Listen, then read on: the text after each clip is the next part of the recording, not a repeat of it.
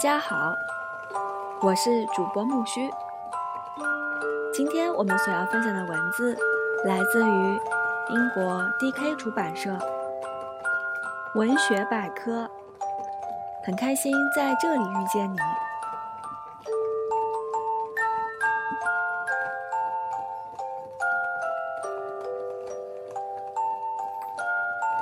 爱丽丝梦游仙境》，一八六五年，刘易斯·卡罗尔。越奇越怪，越奇越怪。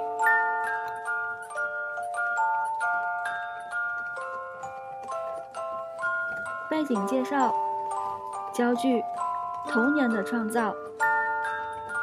此前，1812年，瑞士牧师约翰·大卫·约怀斯。他的作品《海角乐园》讲述了四个孩子的故事，他们同父母在一起，在一座荒岛上学会了自给自足。一八六三年，英国作家查尔斯·金莱斯作品《水孩子》，主人公是一个扫烟囱的小男孩，他在一座水下的奇幻王国中经历了品行教育。此后，一八八三年。意大利作家卡洛·克洛迪的作品《木偶奇遇记》是一部献给孩子们的道德故事。书中的主人公是一个牵线木偶。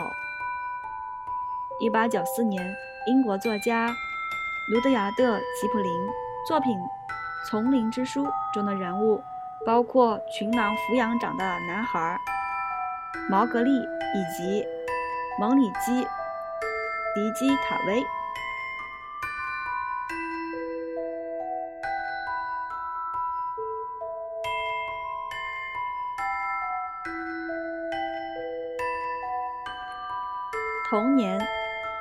这一概念其实是在18世纪时发明的。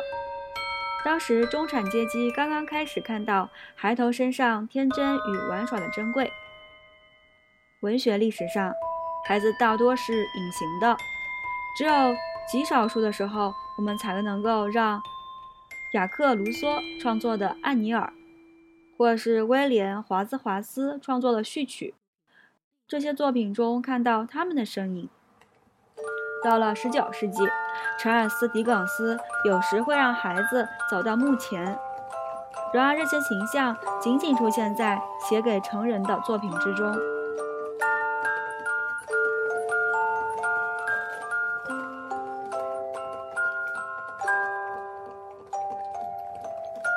大多数写给孩子们的作品都是依据成人故事改编而成的。不然就是说教式的。十九世纪早期，格林兄弟创作了插图民间故事，许多人批评这部作品中包含情色与暴力内容，不适宜年轻人阅读。后来经过筛改的版本，正是更加合适作为儿童读物。汉斯·克里斯汀·安徒生专门为孩子们创作了《安徒生童话》。又因其中缺乏道德教育，亦引起了公众的抗议。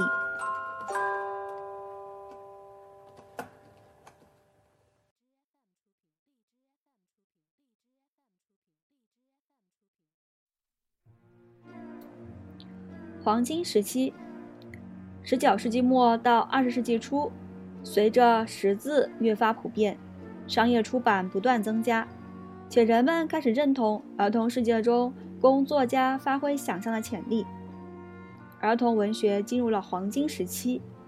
托马斯·休斯创作了《汤姆·布朗的求学时代》，开启了校园故事的创作传统。另一个崭新的题材则是成长小说，例如美国作家路易莎·梅·奥尔科特创作的《小妇人》。其他一些经典作品还包括。瑞士作家约翰娜·斯比利的小说《海蒂》，以及苏格兰作家 J.M. 巴利的小说《彼得潘》。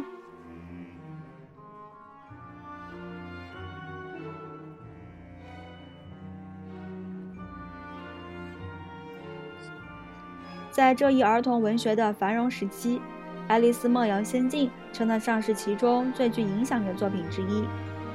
人们将其视作为第一部以英语写作而成的儿童名著，其中的奇幻故事也与当时文学领域中盛行的现实主义截然不同。一八六二年七月的一天，查尔斯·道奇森这位年轻的牛津大学数学教师，与一位男性友人和三个小女孩，一同在牛津附近的泰晤士河上划船。他给几人讲述一个故事，其中的主人公是一位名叫爱丽丝的小姑娘。这恰巧又是船上一个十岁女孩爱丽丝·李德尔的名字。这便是《爱丽丝梦游仙境》的雏形。这部作品最初只是一部手绘本，后来道奇森才以笔名刘易斯·卡罗尔将其出版。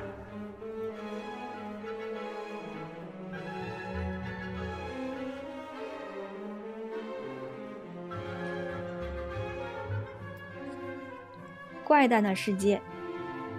故事中，七岁的爱丽丝掉进了兔子洞，之后发现自己身处一个奇幻的空间，在那里，他独自应对这个世界中奇怪的生物、奇怪的态度、奇怪的事件、奇怪的语言逻辑。这是全书的中心情节，这也是这部作品的主题。爱丽丝认为这种奇怪的逻辑十分有趣。这也是该书具有连贯性的原因之一。在爱丽丝落入洞子兔子洞的时候，他想着自己会不会降落在澳大利亚或是新西兰。而在爱丽丝下一刻的想法之中，我们能够看出，卡罗尔完美的体会到了儿童的率真。不会的，我应该用不着问别人吧？某个标志上肯定写着呢。爱丽丝永远在琢磨。自己是谁？这个奇怪的世界中有什么规矩？自己怎么才能变回正常的样子？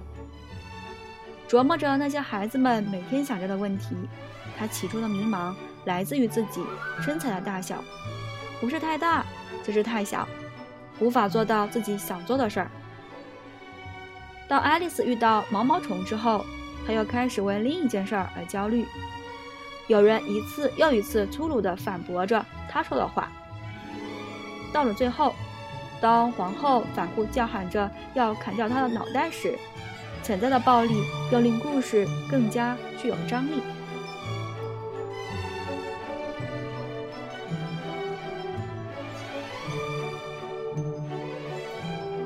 在仙境之中，自然界与社会的法则全部发生了翻天覆地的变化。时间与空间变得难以预料，动物会说话，茶会与比赛中，什么事情都可能发生。在这一系列奇幻事件中，孩子们身处成人世界时那种受到威胁的感觉被激发出来。例如说，大小，孩子可以变大或者缩小，这通常是由喝下或吃下什么东西造成的，就像。大人经常对孩子们说：“长大吧。”一样。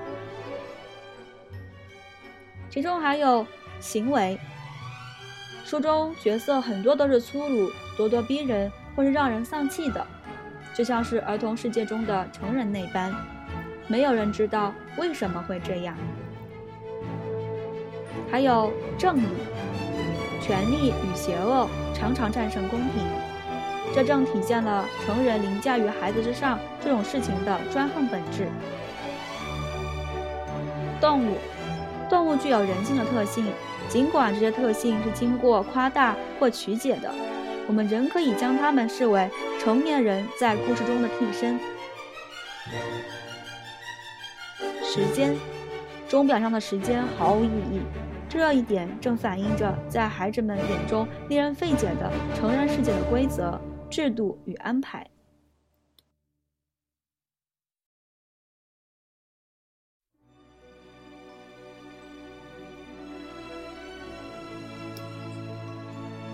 自规则中逃脱。爱丽丝遇到的大多数角色都是动物，除了在梦境到来之前与结束之后的出现的姐姐和爱丽丝本人外，书中仅有的人类。便是疯帽子与公爵夫人了，也就是红桃皇后与红桃国王，而不是人类，他们是扑克牌。整部作品中既没有出现父母的影子，也没有提到他们。然而，书中对禁锢着爱丽丝日常生活进行了反转。我们或许可以将这一描写视为作者将爱丽丝从维多利亚时期成人习以为常的常规中解放了出来。这种荒谬情节的魅力之一，是我们可以在尽情地发挥想象力，或者也可以获得潜意识中的满足。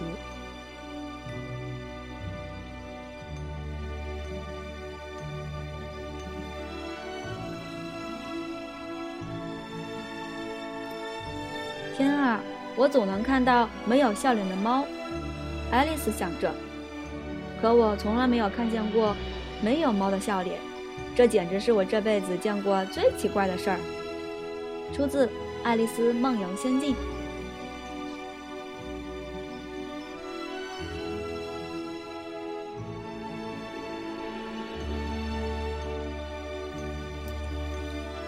结局处。爱丽丝丝毫没有提到自己从这一历险经历中学到了什么，但他确实是有收获的。随着情节一步步展开，爱丽丝逐渐变得坦诚。到最后接受审判时，她能够告诉皇后自己就是愿意将正义理解为废话。当她重新变成孩子的体型时，爱丽丝做的最后一件事是坚持宣称扑克牌不过是死物。于是，他们便飞向了空中。凭借着自己的勇气，爱丽丝终于刺破了幻想。尾声中关于爱丽丝姐姐的那一部分写得十分美妙。她迷迷糊糊地做了一个梦，因为与一个合格的梦境相比，这种半梦半醒的状态更加微妙。她梦见了自己亲爱的妹妹，之后是爱丽丝口中奇怪的人物，最后。她梦到爱丽丝长大成人，却依旧保持有童年时的单纯与爱心。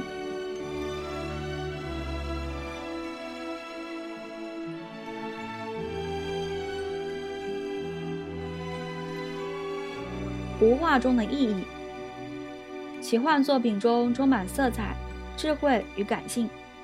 卡罗尔的这部作品立即引发了强烈反响。然而，大众却开始质疑其中的内在含义。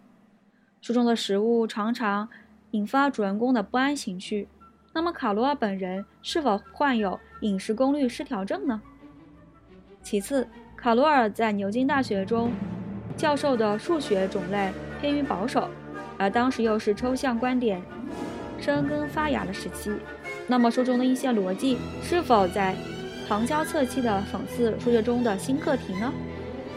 此外，既然这本书是献给现实世界中的小女孩爱丽丝的礼物，那么其中又是否曾提到她呢？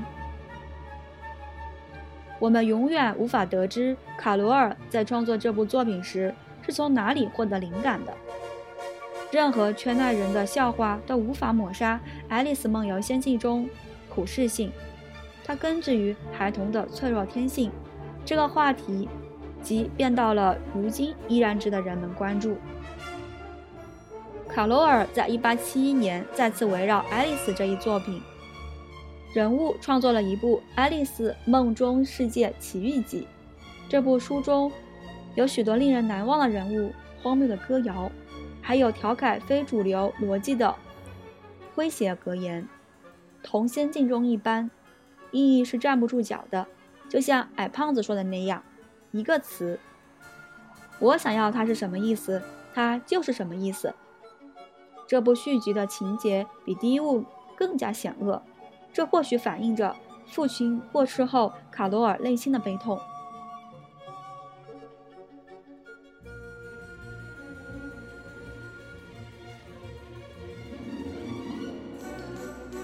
奇幻故事的魅力，从《爱丽丝梦游仙境》开始。一系列奇幻作品逐渐释放着他们的影响力，从《霍比特人》到《纳尼亚传奇》，从苏斯博士的异想世界到罗德尔的《查理与巧克力工厂》，还有 J.K. Rowling 笔下的魔法大本营《哈格沃兹》。尽管到了二十一世纪，儿童文学中出现了一股全新的现实主义风潮，作家们开始创作关于遗弃、无家可归以及疏离的作品。奇幻文学对孩子们的吸引力却始终没有消散。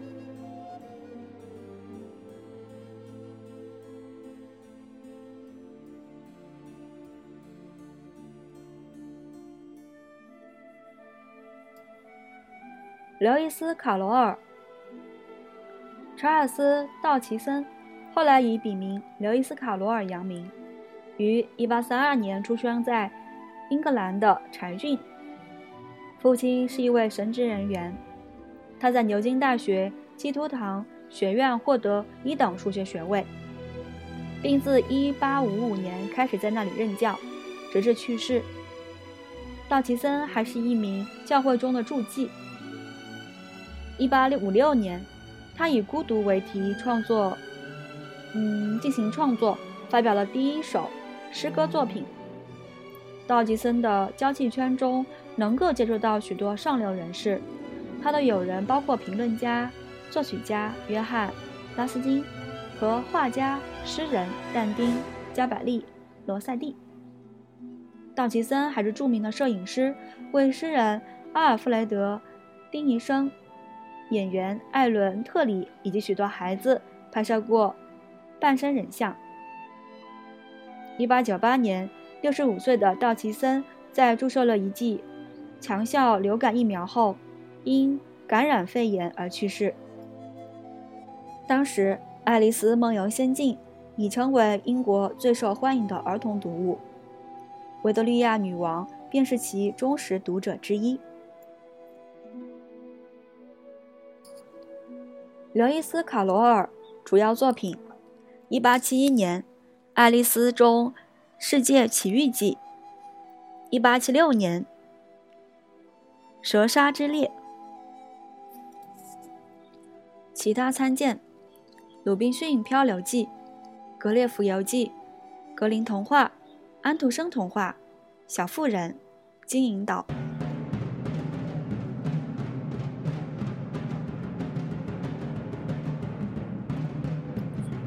哈利波特现象。对于哈利波特来说，生命的有限性潜伏在阴影之中。他是一位与黑暗势力做斗争的英雄，这也在这一过程中领悟了人生的教训。J.K. Rowling 创作的《哈利波特》系列小说，1997年到2007年，他讲述了一位年轻魔法师的冒险经历。也向人们证明了儿童文学的影响力。在罗琳看来，这部作品能够取得如此成就，在一定程度上可归功于书中对各种题材的技巧性糅合，包括奇幻小说、成长小说、校园故事，甚至还带有恐怖和浪漫元素。罗琳声称，死亡是书中的重要主题之一。然而，这与其中强烈的幽默色彩也并不冲突。该系列作品的出版安排使哈利能够在真实世界中一点点长大。这样一来，新一代的哈利波特小书迷能够与他一同成长，他们的阅读体验也因此更加强烈。哈利波特系列作品极受儿童欢迎，还吸引了相当数量的成人读者。罗琳更是凭借这部作品积累了大量财富。截至2013年，系列中的七部作品累计销量已经达到了4.5亿册。